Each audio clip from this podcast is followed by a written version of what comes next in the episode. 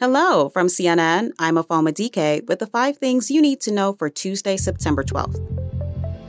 We begin with the devastating aftermath of deadly natural disasters in two North African countries.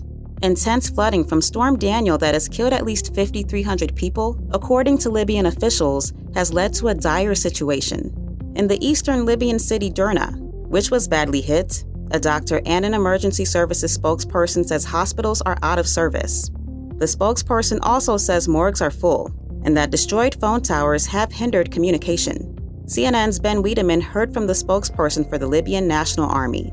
They need help desperately and as quickly as possible. They need help to find bodies under the ruins, to res- to find bodies at sea, and to just find anyone who might still be alive out there. That they simply don't have the capacity uh, to deal with really what was a freak storm. Basically, in the span of 24 hours, this area of eastern Libya received the equivalent of eight months of normal normal rainfall.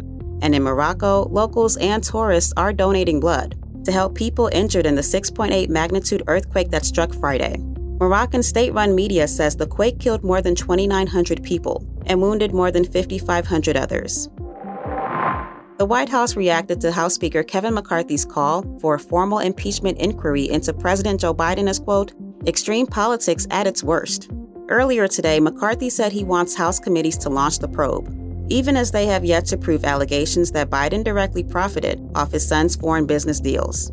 These are allegations of abuse of power, obstruction, and corruption. And they warrant further investigation by the House of Representatives. Starting an impeachment investigation is likely to divide GOP lawmakers on Capitol Hill.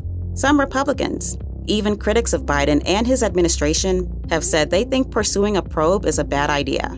Senate Republicans worry that the push could backfire politically and give Biden a boost.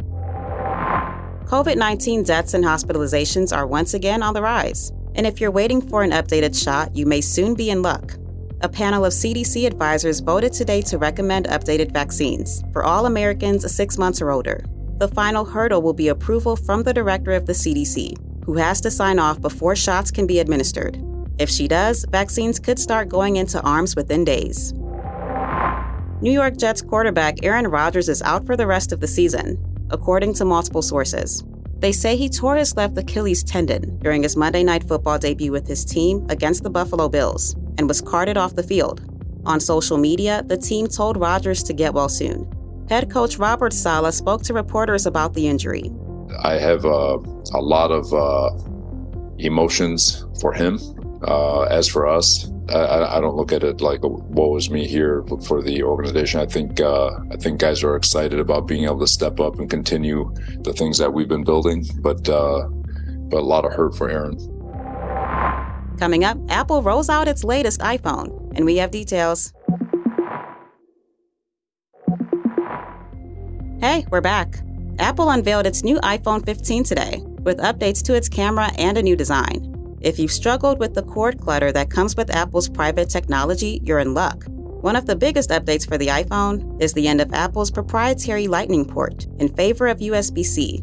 That means the 15's charging cables will be compatible with non Apple products. The move comes after the European Commission passed a mandate last year for smartphones and other devices to support USB C charging by 2024. That's all for now. We'll be back at 10 p.m. Eastern.